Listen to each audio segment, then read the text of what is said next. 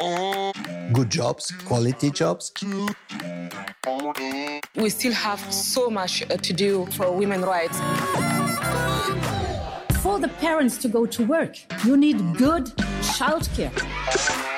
We will not have a successful recovery if we leave social rights. Reinventing our way of building and living. It is our. Hello, everyone, and welcome to this edition of Eurofound's podcast series. Today, Eurofound talks skills. We're going to talk about labour shortages, we're going to talk about skills, we're going to talk about Europe's workforce being prepared for the challenges it faces into the next period. We've seen increased demand in several sectors and occupations, and we've seen shortages developing in many other sectors and occupations. These are the key challenges that became the central points of this year's European Year of Skills, where the focus is very firmly placed on this area. Today's podcast, we're going to delve into the different areas of skill shortages and the issues they raise. It's not limited to training, and it's not limited indeed to, to skills itself.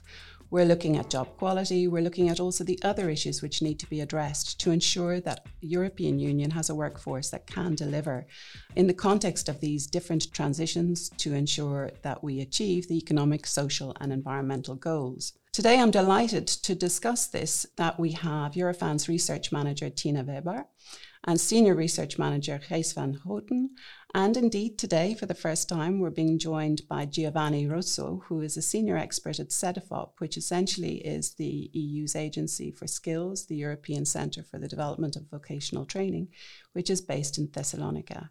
And Eurofound's has a long history with CEDEFOP, and we work jointly with them on several projects, not least the joint uh, European Company Survey, which took place in 2019. So you're all very welcome. Let's start, Tina, with you. Um, I always like to get a, a, big picture of what we're talking about. So maybe you can give us an idea of what we're talking about in terms of the skills shortages, what we're talking about in terms of uh, vacancies, and what we're seeing in terms of developments, you know, at this stage into the future. Yeah, thanks, Mary. I don't want to be too theoretical, but maybe if I can start with a bit of clarification, because the terms skill shortage and labor shortage are often used interchangeably. And they're not really. Skill shortage to me is a part of labor shortage. So the definition that we use in Eurofound is that a labor shortage is when the demand for labor um, and the supply for labor is mismatched. So the number of workers that possess the right skills and are willing to work for a specific rate of pay, for in specific working conditions, and in a particular place and point in time when there is a mismatch in that. And skill shortages are part of that, but it's broader. So when we look at labor shortages more generally, we have three main indicators that are available at the EU level. You have the job vacancy rate, you have the business confidence indicator, and you have um, an annual data set from EURES, which is the, the body that helps with job matching across borders where, on the occupations where there is a surplus and shortage. So if you look at the job vacancy rates, the first thing to note is that they have really increased uh, in recent years. So in uh, 10 years ago, it was 1.3%. Now it's closer to 3%. And there was only really a, a minor decline during the pandemic, which is maybe surprising. And the highest shortage in terms of sectors you can find in construction, in STEM, professional and scientific, in accommodation and food services, ICT, and health and care. For the business confidence indicator is when employers are asked, um, is the difficulty in finding labor a factor that limits the delivery of services or production. That has also really increased from about 5% to 25% now. 25%? Yeah. That's the first quarter of 2023. And that is now highest in services. You only get very broad um, sectoral descriptions. So you only have services, uh, manufacturing, construction, and it's highest in construction at the moment. The EURES data um, is at the more granular occupational level. And here, the main shortage occupations tend to be the kind of skilled crafts you would need in mm. construction, like bricklayers, plumbers, electricians, mm. etc. And then you have the health and care professions, nurses, GPs, and so on. And the hotels and restaurant sector is one that is a little bit newer, so very much post COVID. Uh, you saw an increase in shortages in those sectors. So clearly an issue for employers, as well as the clear distinction between 1.3% rising to 3% in the vacancy rates. Okay. And in terms of the countries, are we seeing, you know, particular issues raised in certain countries? Yeah, the level of shortage is very different from country to country. At present, the highest shortages you would find in countries like uh, Czechia, the Netherlands, Austria, Germany, and the lowest uh, rates of shortage are in countries like Romania, Bulgaria, but also Portugal and Spain, the countries that took the longest to recover from the previous crisis. So there, uh, the level of shortage is still not quite as high. And Tina, we, I, I, in the introduction, I referred briefly to the um, various transitions that we are experiencing. And clearly, there's a lot that needs to be done to, to embed them and, and, and integrate them into our economic and social fabric. In particular, though, I'm, I'm looking at the climate goals and, and reducing emissions um, by at least 55% by 2030. How do you think, or, or what do you see in terms of the research, how that is likely to impact on, on labour and, and skills shortages yeah. in the coming years? There's a lot of research that has been done to try and estimate what is the overall employment effect of the, the Fit for 55 goals. And they generally show that um, the overall impact is somewhat positive, so between uh, one and three million additional jobs but of course, that uh, varies very significantly from sector to sector. So uh, we see um, a likely decline in demand for manufacturing jobs. Um, interestingly, an increase in demand for workers in construction, business services, and, and services more generally. But then you need to look at it more again at the granular level. So who do we need in construction? You know, we need a much much kind? greater focus mm. on uh, the kind of skills that are to do with retrofitting homes. So mm. it might not be entirely different jobs, just mm. different skills needed for electricians, you know, whatever the kind of professions. And our most recent research also interestingly finds that the most likely gains are in the lower and the higher paid spectrum, so less in the middle, which is which is quite an interesting phenomenon. So clearly, from what you're saying, the research is showing us that there will be a requirement to adjust skills uh, in in respect to responding to these different transitions, uh, green, but also digital, and yeah, possibly even absolutely. demographic. Uh, yeah, yeah, yeah, yeah, And I mean, I suppose the the most evident and easily identifiable example is the energy sector, where you see this transition away from from coal and the carbon intensive mm. energy sectors to renewables, which require entirely different skills. Mm. So there's a need to, to reskill the workforce and to provide an opportunity to shift to some of those new uh, job opportunities. Mm. Yeah, I mean, that's looking very much, I suppose, at the, the labour shortages aspect as you've defined there, the difference and the subset being the, the skill shortages. And I suppose getting down to that level, Gijs, I mean, when we're, we're looking here at bigger economic goals, how we need to adjust, but how is it happening at the business company level? You know, how, how are we looking at utilising the skills of workers? And maybe the company survey has been able to tell us something about this. Can you give us a bit of an insight there? Yeah, um, yeah, for sure. And I, I think Tina did make a very important distinction between the skill shortages on one hand and labor shortages on the other. Because what we've been looking at in, in, the company survey, which I think is a very uh, unique exercise, and there's not very many uh, multi-country uh, company surveys out there. What it looks at is workplace practices with regard to work organization, human resource management, training, um, and very importantly, uh, direct and indirect ways of employee participation. And what it shows is that there's a lot to gain in businesses in terms of making use of the skills of the staff that they have. Many businesses tend to view their employees rather as a uh, liability than as an asset. So it's it's it's, it's a cost and not necessarily uh, a, a, gain. And I think the data shows pretty clearly that those businesses that have a more people centered approach, where they take opinions and skills and knowledge of their employees very seriously and put practices in place that tap into this, uh, they, they fare better. So they have happier employees and they have better performance as, a, as an establishment. Company, yeah. um, and when we dig we dug into that deeper in the most recent report, we looked at what what are the mechanisms that make sure that this, like let's say, broader beneficial working conditions result into better use of skills. And we,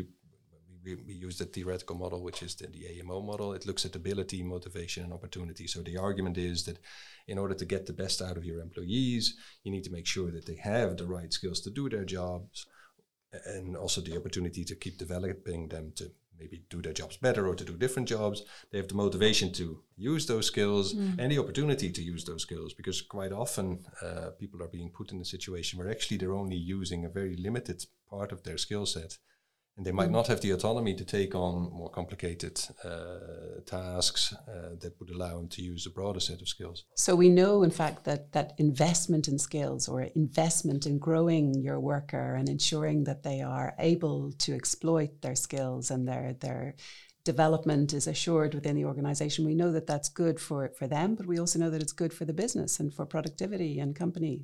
Yes, and arguably it's not just investing in skills. You need to provide an environment in which workers are, are happy and, and, and keen to actually uh, apply them. Which is a story we're seeing across the European Year of Skills that it's not just about skills, it's about so much more to ensure that we facilitate the development of these skills, etc.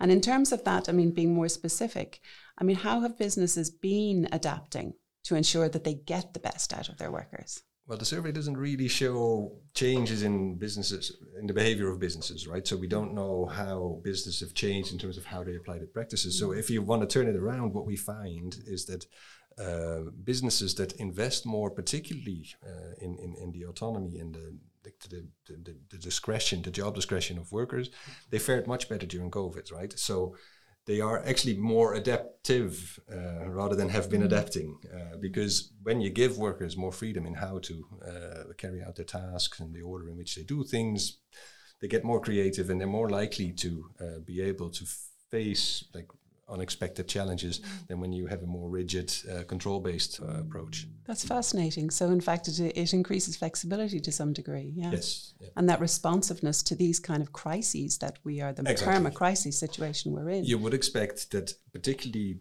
these businesses that have these practices in place fare much better in terms of coping with the transition to green, the transition to digital. Generally, are likely to be more innovative and that's also what our data show is. so that's a very interesting part creating the environment to that values skill development in fact is fundamental yeah but also just the recognition that like you're dealing with people that have uh, are likely to have a much broader set of interests than the and skills than the particular skills that you've recruited them into your organization for. And it might not apply to all of the sectors because I was thinking when you're thinking of like in a, in, in a hotel setting, is it really the case that all the butt scrubs have also skills with regard to waiting and could, could you move them around? But it might, mm. and at least it's a first step that is maybe relatively inexpensive uh, to take to have a broader mm. recognition of the staff that you do have, the opportunities that you do have to face your challenges, rather than immediately looking out at the market to like fit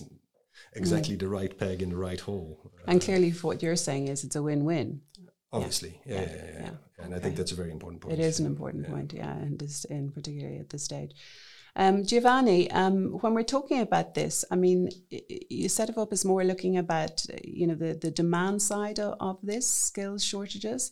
Maybe you can give us a quick insight to what your work has been in terms of looking at the skills demands and, and how they've been changing in Europe over, over the years um, I think um, um, I want to take a little bit of a pause here and, and looking at the demand side of what is going on because um, this is a very strange shortage. Um, if you think recently, we just had two instances of a shortage. We had in the US a shortage of, of good excess demand. In the in Europe, we had a shortage of energy. Uh, there was the gas the gas crisis. And in both cases, there has been a spike in price. When we look at the labor market and you know these shortages that we have, it's a very odd one because we don't see the spike in wages. I mean, inflation last year was at 9%, but the increase in the hourly wage was like only 5%. So overall, there has been a decrease in the real wage. So that is really odd. And so maybe this is worth um, to, to, have a broader look on, on these things. And I do think that the, the, the difficulties companies are experiencing are real. So they actually have difficulties in finding the skills they need. But this is because recruitment is a very difficult phase. And this argument here is being uh, downplayed. You know, there was an, a recent article, a recent uh, uh, journal, a recent uh, um, issues on the Journal of Applied Psychology, looking back over 100 years of research on, on, on, on, recruitment.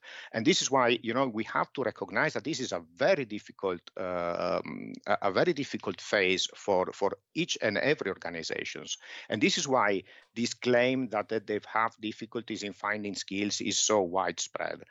I think we need to focus on, on I mean, or at least consider these explanations. I mean, looking at the company survey, um, there is a positive link between um, uh, companies experiencing turnover and the difficulties they have in finding the skills. So probably there is something there, but because um, we, we, haven't really dealt in uh, dealt in, in, in this um, in this in this topic yet very much. So I want to put it there. I want to put it out there as a complementary explanation to what we just said so far. Mm and um, no, it's an interesting I element, I think, to to consider. I mean, you've no solution to the problem, Giovanni. Certainly, research at this stage is mm-hmm. is is out on this.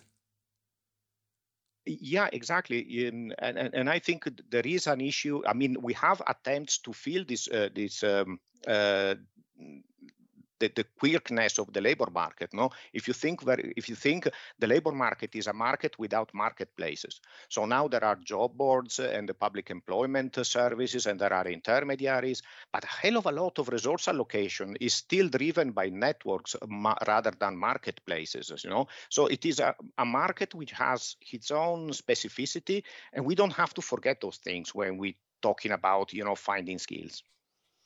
Okay, but I mean, uh, you've you've talked there a little bit about recruitment, and in a way, you're you're suggesting there that there's there's room for greater education for for for management with respect to dealing with these skills and these skill shortages. Would that be right? Oh yes, but um, in again, let I'm, I'm sorry. Um, I, I know I'm creating Mayhem now. Um, but I think there is a, um, an original way to look at these um, uh, at these things because when you look at schools and universities, how they um, um, deliver the skills on the market, what you need before anything they can do anything is that there is a sort of an agreement, a settlement on the type of technology used. Once the technology is um, is clarified, then universities and schools are very efficient in providing the skills they uh, needed by the labor market. Um, but as long as there is attention on which technology will win, mm, university eh, schools, the, the, the school system cannot really commit to one technology or the other. But there is another issue that is often forgotten uh, in, in the role of uh, uh, education, eh, which is managerial education. Uh, Gijs has just uh, pointed out how uh, you know this uh, combination of ability, motivation, and opportunity um, is what generates um, gains for the organization. And uh, the creation of, of opportunity and motivation and, and, the motivation of people is a very specific thing. And I think not enough has been done in managerial education to educate our managers that how to do how to approach these things and how important it is for the success and the resilience for the organization to do that Okay, so not just investment in the worker per se, but the, the, the manager is equally important to ensure that we tick all the boxes to, to try and address this issue. Yes, absolutely. There is a, an issue of managerial capital, if you want, that we have mm. to build. Mm, okay, that's fascinating too. I mean, you know, the, the, the discussion is going around to, to around in a way a core issue, which is that skills is not just about skills. Um, I think hmm. previously we, we, would have understood skills to in a in a very sort of you know normative manner, whereas now we've expanded to understand it requires this uh, ability, motivation, opportunity approach. We need to look at you know the the labour market. We need to look at managerial capital.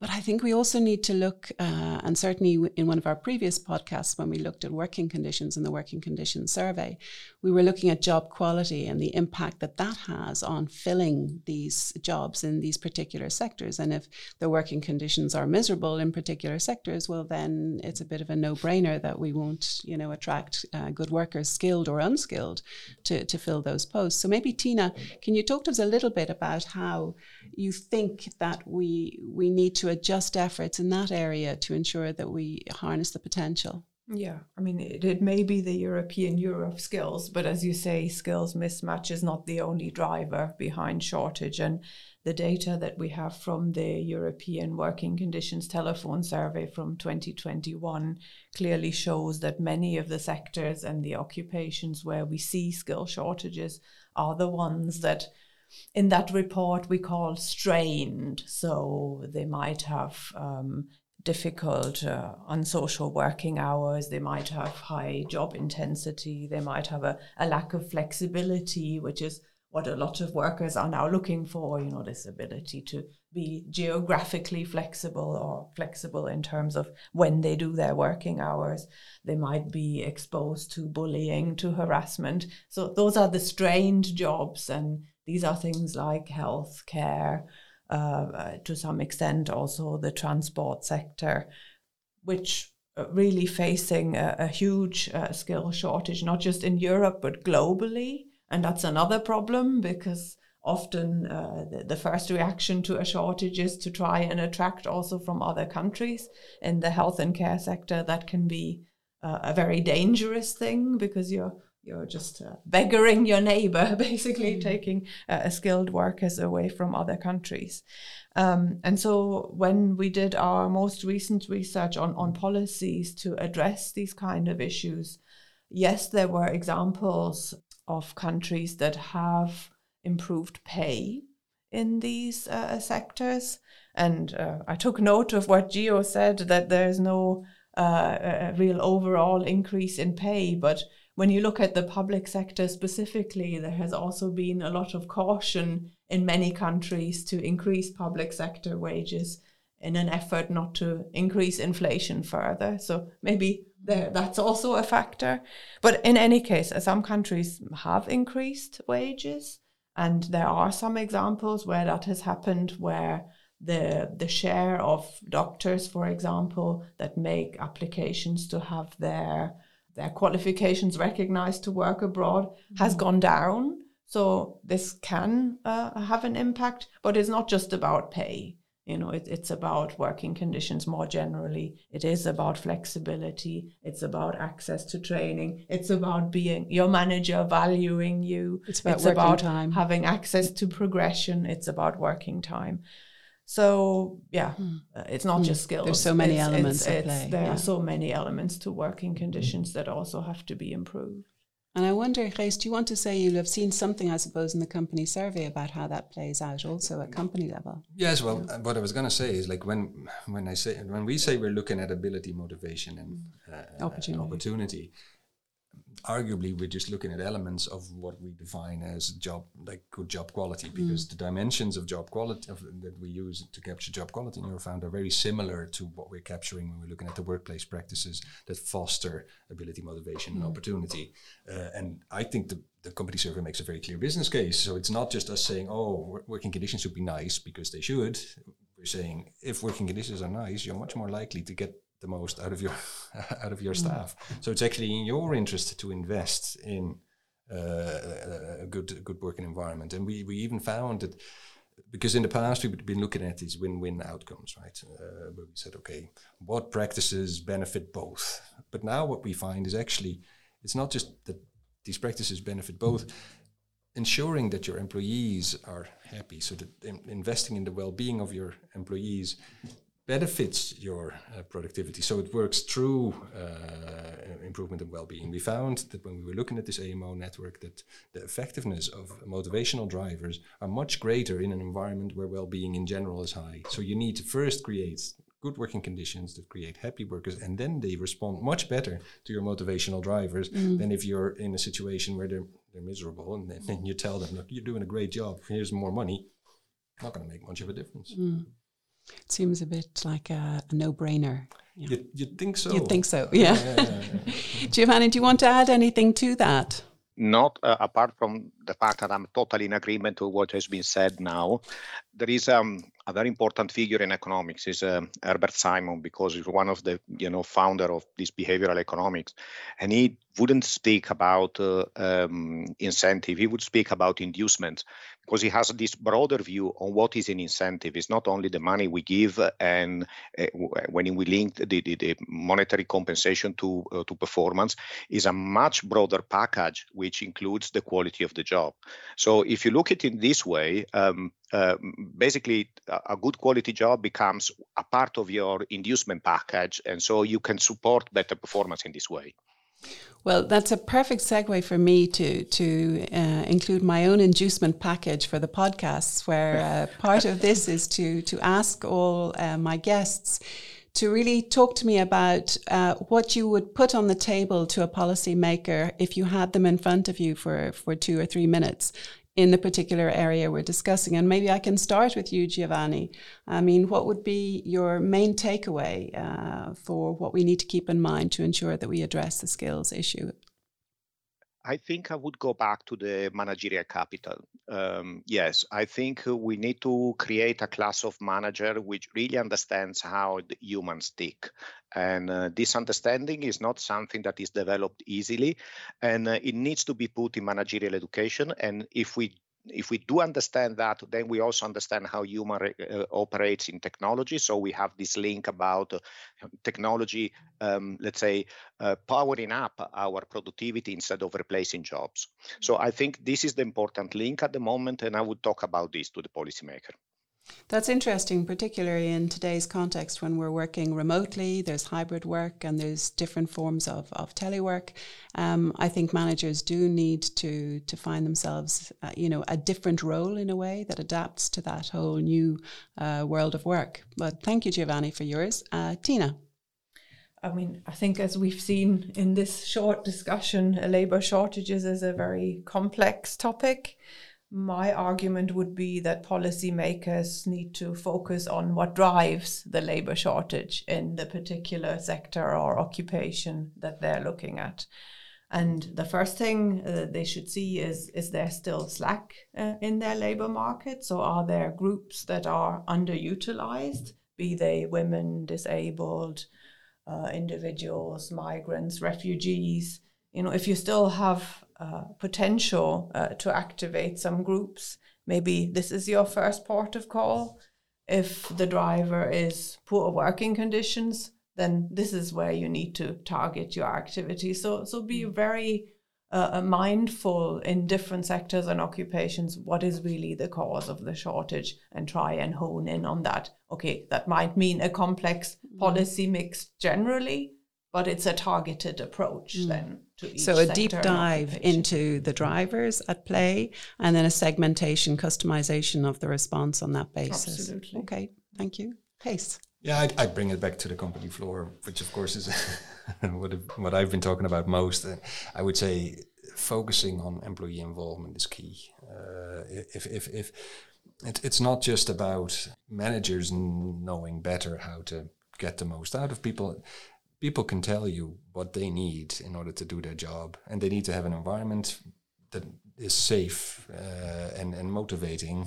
Back at the AMO uh, to do so. Arguably, that also requires sort of a healthy social dialogue system. Uh, so if you have a, a well-functioning uh, social dialogue system where uh, trade unions and employers can arrange the broader package of working conditions, then on the work floor itself, there is a room and trust uh, that allows managers and employees to speak about the issues to hand in terms of actually doing the best job uh, for, for the business uh, rather than having to focus all the time on who gets how much of the pie you can mm. like you create an environment where everybody wants to focus on how to get a bigger pie altogether mm. and yeah involving employees directly in order to, for this in, in this um, like workplace discussions on how to improve. Work and indirectly through social dialogue, I think are, are key in order to achieve this more people centered management approach that we've been talking about. No, and that's very important what you raised there. Clearly, the employee involvement, but also that whole idea of creating a context where psychological security exists for the employee and that there is trust within the organization uh, without that, you're not going to move very f- far forward on anything, let alone on, on, this particular issue. So I think we've covered all the bases in terms of your three points. I mean, we're looking at the drivers, which clearly are the big picture, and then going uh, into more granular detail on how to address them. We're looking at the managerial capacity and maybe the, the gaps that need to be addressed there. And we're looking at employment, uh, employee involvement. So I think uh, were we to come away from our policymaker meeting, they certainly we would have covered all the bases. So Thank you very much for that. Thank you for a really um, interesting, if uh, rapid, tour around the skills area in this European Year of Skills. Thank you, Tina. Thank you, Gijs. And thank you, Giovanni in Thessalonica. And uh, please do join us uh, again for our next podcast, which will be upcoming. Um, and for uh, any of the other issues that we discussed today, for example, gender equality, work, uh, job quality, working conditions, and indeed so much more, uh, you can download everything from our website or you can log on to Spotify or your favorite podcast platform. So until the next time when Eurofound talks to you. Good jobs, quality jobs. We still have so much uh, to do for women's rights. For the parents to go to work, you need good childcare. We will not have a successful recovery if we leave social rights. Reinventing our way of building and living. It is our right